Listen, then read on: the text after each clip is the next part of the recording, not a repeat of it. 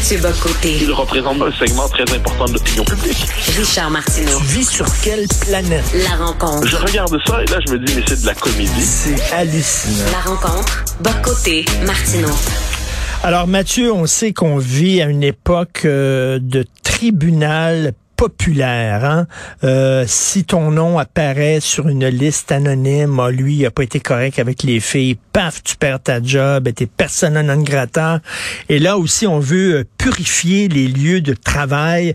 Alors, on, c'est la chasse aux sorcières pour euh, dégommer ceux euh, qu'on dit qui sont responsables de créer, d'instaurer un climat toxique au travail. Effectivement, il y en a des gestionnaires, il y en a des patrons, des patronnes qui sont épouvantables, qui gueulent après leurs employés, qui les humilient publiquement, ça n'a pas de sens. Mais là, aujourd'hui, ton excellente chronique sur l'affaire Marie-Montpetit, tu dis, ben, est-ce qu'on va pas un peu trop vite en affaires pour dénoncer les gens? Oui, exactement. C'est vraiment l'affaire Marie-Montpetit, comme tout le monde, j'ai suivi ça. Pardon. Et ça commençait de quelle manière? Bon, Gaétan Barrette fait des interventions, Marie-Montpetit décide de le rabrouer, tension dans le caucus libéral, Euh, Dominique Anglade décide de ramener ça à l'ordre. Tout ça est normal, c'est sa fonction naturelle de chef politique. Mais en l'espace de vingt-quatre ou quarante-huit heures, Marie-Montpetit, on apprend que là, il y a des... Euh, elle est, d'abord, on l'invite, on lui retire ses fonctions dans le caucus. Pardonnez-moi. Et ensuite, on décide de lui demander de quitter le caucus libéral. Pourquoi? Eh bien, on ne sait pas exactement. C'est-à-dire, ce qu'on sait, c'est que là, il y a des rumeurs comme quoi elle ne se comporterait pas de correcte manière envers les employés, qu'elle ferait du harcèlement psychologique au travail, qu'elle sacrerait après les employés, bon, tout ça. Mais ce ne sont que des rumeurs. Est-ce qu'on en sait davantage? Non. Est-ce qu'on sait de quelle plainte il s'agit? Non. Mmh. Est-ce qu'on en sait davantage sur les, le détail de, de ce qui lui est reproché? Non. Mais ce qu'on sait, c'est que Dominique Anglade s'est sentie obligée de la démettre de ses fonctions, de l'expulser finalement dans les faits du caucus libéral. Et résultat des courses, eh bien, Marie-Montpetit voit sa réputation aujourd'hui gâchée dans l'espace public. Elle voit sa réputation diminuée, elle voit sa réputation mutilée, sans qu'on ne sache pourquoi. Donc la rumeur, il se peut que la rumeur soit vraie en passant, hein. Il se peut, mais oui, pour l'instant, on n'en sait rien. Tout ce qu'il y a de, mais tout ce qu'on sait en ce moment, tout ce qu'on sait, c'est qu'elle a été punie, mais on ne sait pas pourquoi. Et moi, et je comprends qu'un procès euh, médiatique n'est pas un procès au sens classique du terme, mais justement, le propre d'un procès, pour qu'il soit légitime, c'est qu'il soit juste et équitable.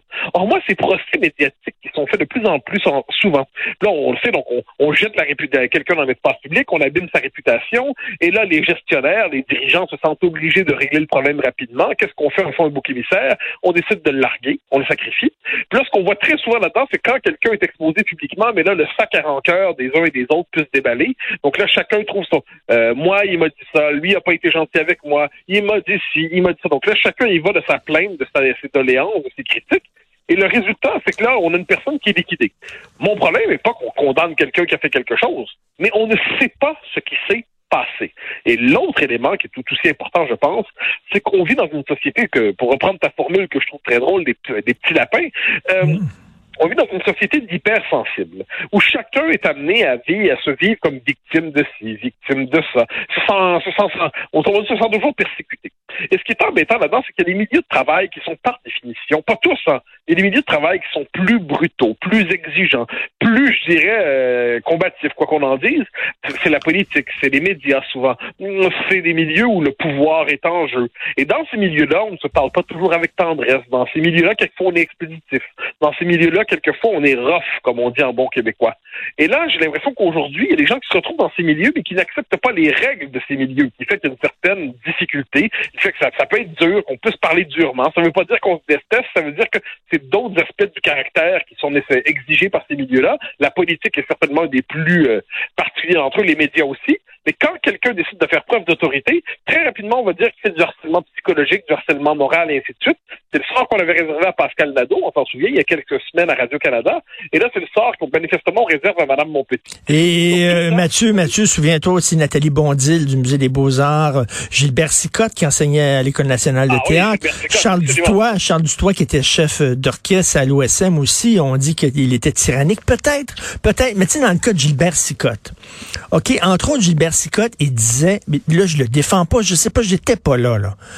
Mais, entre, parce qu'il y a des gens qui l'ont défendu, il y a des jeunes qui l'ont défendu, euh, et en disant que c'est un excellent prof. Mais il disait, t'es pas bon, t'es pas, t'auras pas de carrière en théâtre. Je veux dire, euh, tu sais, t'es tout semaine de lâcher ça tout de suite, là, c'est pas pour toi. Selon moi, selon moi, oui, ça peut offusquer une personne de se faire entendre, mais c'est donner l'heure juste et, et même c'est rendre service à la personne en disant, regarde, t'as pas les talents nécessaires, arrête de t'acharner et trouve-toi une autre job ailleurs où tu vas être meilleur. C'est pas rendre service à quelqu'un, ça? Oui, bien sûr, puis quelquefois, je pense que ça fait partie, à un moment donné, d'une société avec un... Alors là, c'est déjà un gros mot, un mot terrible, un mot toxique, un mot qui pourrait me mettre en danger, mais je l'utiliserai. Une société un peu virile, c'est-à-dire une société où on peut se dire des choses avec quelque rudesse, quelquefois, sans que ça ne soit pour autant vu comme une infinie blessure. C'est-à-dire, si, puis on n'est pas bon dans tout, on n'est pas doué dans tout. C'est pas parce qu'on veut être bon dans quelque chose qu'on va l'être. Voudrais-je être le meilleur danseur à claquettes du monde? Ça marcherait pas. C'est comme ça. Même si je veux vraiment au fond de moi-même, si je me sens danseur à claquettes au fond de moi-même, c'est pas grave. Je serai pas bon. C'est comme ça. Bon, ben, il y a des, y a, il existe quelquefois dans des milieux des, je dirais, une forme de, on dit dureté, mais c'est une forme de, c'est le caractère rugueux du réel. Puis quelquefois dans certaines formations, il est nécessaire d'être plus dur. Quelquefois, puis quelquefois, on vit dans des métiers où les choses vont, il y a une rapidité de mouvement. Euh, on n'a pas nécessairement le temps de, se, de s'asseoir puis d'expliquer doucement pourquoi ça va pas, mais on peut se comprendre puis on s'aime. Est-ce que tu voudrais un biscuit, euh, de pain d'épices en même temps? Bon. Euh, Il y a, il y a des choses assez élémentaires. Et moi, cette espèce de culture de l'hypersensibilité, de l'hypervictimisation, je trouve qu'en dernière instance, ça rend les métiers les plus exigeants impossibles. Or, or, il nous faut des caractères trempés pour être capable de faire de la politique, pour être dans les médias, pour diriger les entreprises, et ainsi de suite. Ça veut pas dire, on se comprend bien, que les patrons ou les dirigeants doivent pas avoir euh, une humanité profonde. Ça veut pas dire qu'il faut mépriser ses employés. Jamais. Jamais. Ça veut pas dire qu'il faut hurler après les gens. Jamais. Jamais. Ça, ça va de soi. Mais quelquefois, quand il y a des accrochages au travail, quand il y a des flamèches, ça fait, ou quand il y a une certaine de rudesse, mais pas au sens presque du hockey, euh, il y a, il y a Il, y a, il faut éviter, me semble-t-il, de surdramatiser ces choses-là, mais dans la société des hypersensibles, la moindre expression d'autorité est rapidement vue comme une marque d'autorité illégitime. Puis j'ajoute une chose qui est essentielle, je pense, puis moi qui ne suis pas le plus grand féministe de l'histoire de l'humanité, euh, je pense que ça touche particulièrement les femmes. Quand les femmes exercent une autorité de manière ferme, de manière naturelle, de manière directe, très rapidement, on les accuse de verser dans l'hystérie. Mmh. C'est-à-dire qu'on on va considérer que les femmes, leur seule autorité légitime, c'est l'autorité d'une bonne maman qui nous caresse doucement, qui nous offre des tendresses de l'existence. Mais si elle montre le ton du sang, ça marche pas. Bon, c'est ça autrement, ça. C'est mauvais cette chronique-là, c'est mauvais ce texte-là, c'est mauvais ce livre-là, c'est mauvais ci, quoi que ce soit. Et bien là, on dit, oh là là, puis on, on l'accuse d'hystérie. J'ai, moi, qui, qui, j'ai, moi, je suis de ceux qui pensent que l'essentiel de la révolution féministe a eu lieu euh, pour le mieux. L'émancipation féminine a eu lieu, que ce qui reste du monde patriarcal, c'est résiduel. Ça, je ne le cache pas, mais sur ce rapport à l'autorité, j'ai l'impression qu'il y a des vieux restes qui ne font pas, qui ne nous font pas honneur, puis qui fait que quand une femme a un peu d'autorité, ou a beaucoup d'autorité, puis l'exerce, on a tendance, dès que ça nous déplaît, à y voir de l'hystérie. Quand chez un homme, on y verrait une autorité ferme et virile. Oui, mais tout c'est à fait, mais, mais cela dit, je me fais encore l'avocat du diable, mais euh, écoute, c'est pas parce que tu cries après un invité, euh, avec un, un employé, que nécessairement tu vas le rendre plus performant. Tu peux arriver euh, à la même, au même but euh, en étant gentil avec quelqu'un puis en y expliquant. Mais t'as raison à cent pour cent. T'as raison à cent pour cent. Mais ce que je veux dire, c'est que quelquefois, dans la vie, on n'a pas toujours une pleine maîtrise. T'sais, on est dans l'action, là. On fait quelque chose. Là, quelque chose. On est, mettons, sur un plateau de télé, mettons. Imaginons comme ça. Là, on est à quarante-cinq secondes. Il nous faut, on rentre en nombre dans quarante-cinq secondes. Puis je sais pas, un micro fonctionne pas. Euh, y a, y, y, imagine je ne sais quel détail technique. Il se peut qu'au moment où tu constates que les choses ne fonctionnent pas, tu dis avec un caractère un peu expéditif, j'ai besoin de ça tout de suite maintenant, euh, comme dirait Eddie Dunlop, right fucking now. Bon, hein, citons, euh, citons Snapchat. Bon. Alors, alors autrement dit, c'est un peu difficile, des choses très clairement. Mais, mais ça ne doit pas être vécu comme une violence faite aux uns et aux autres.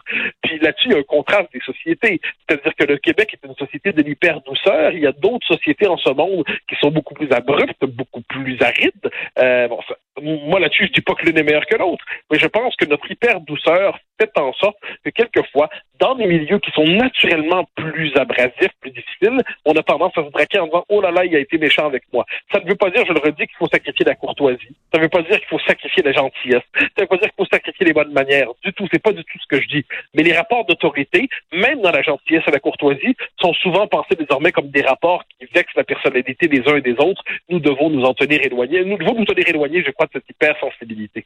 Écoute, je veux, en terminant, c'est excellente chronique d'ailleurs, je conseille aux gens de te lire ta chronique sur l'affaire Marie-Montpetit. Et en terminant, je veux t'offrir toutes mes sympathies parce que le vingt octobre dernier, donc ça fait très peu de temps, euh, il y a euh, Bernard Tiphaine qui est mort. Oui, oui. Et bon, Bernard Tiphaine, c'est celui qui faisait la voix française de Chuck Norris. Non, mais, non, mais t'as tout à fait raison. Qui est ton idole. La voix française de Chuck Norris est infiniment meilleure que sa voix anglaise. Il faut bien s'entendre. C'est, c'est, c'est le génie des voix de traduction des années quatre-vingt qu'elles ont déclaré toutes dans les films d'action. Il faut revoir les films d'action version française des années quatre-vingt plutôt que les versions américaines. La version est plus imaginative, plus créative. Pour revoir, par exemple, Commando. Un Commando avec Arnold Schwarzenegger. En anglais, c'est un film d'action un peu banal. En français, c'est plus de créativité et de poésie. Mais même chose pour Chuck Norris. Alors, quand j'ai vu quand il est mort, j'ai eu un moment de tristesse. C'est pas comme si je suivais sa carrière dans le détail, mais ce que je sais, c'est que sa voix m'est familière à jamais. OK, en se quittant, est-ce que tu peux nous dire une réplique de Chuck Norris? Ah ouais, non. Ah, mais j'en ai des tonnes, j'en ai des tonnes, mais je veux dire, ma préférée quand même, faites bien attention où vous mettez les pieds, Braddock. Je mets les pieds où je veux, Little John, et c'est souvent dans la gueule. C'est quand même pas mal, non? Merci, Mathieu. Bonne journée. Salut, bye-bye.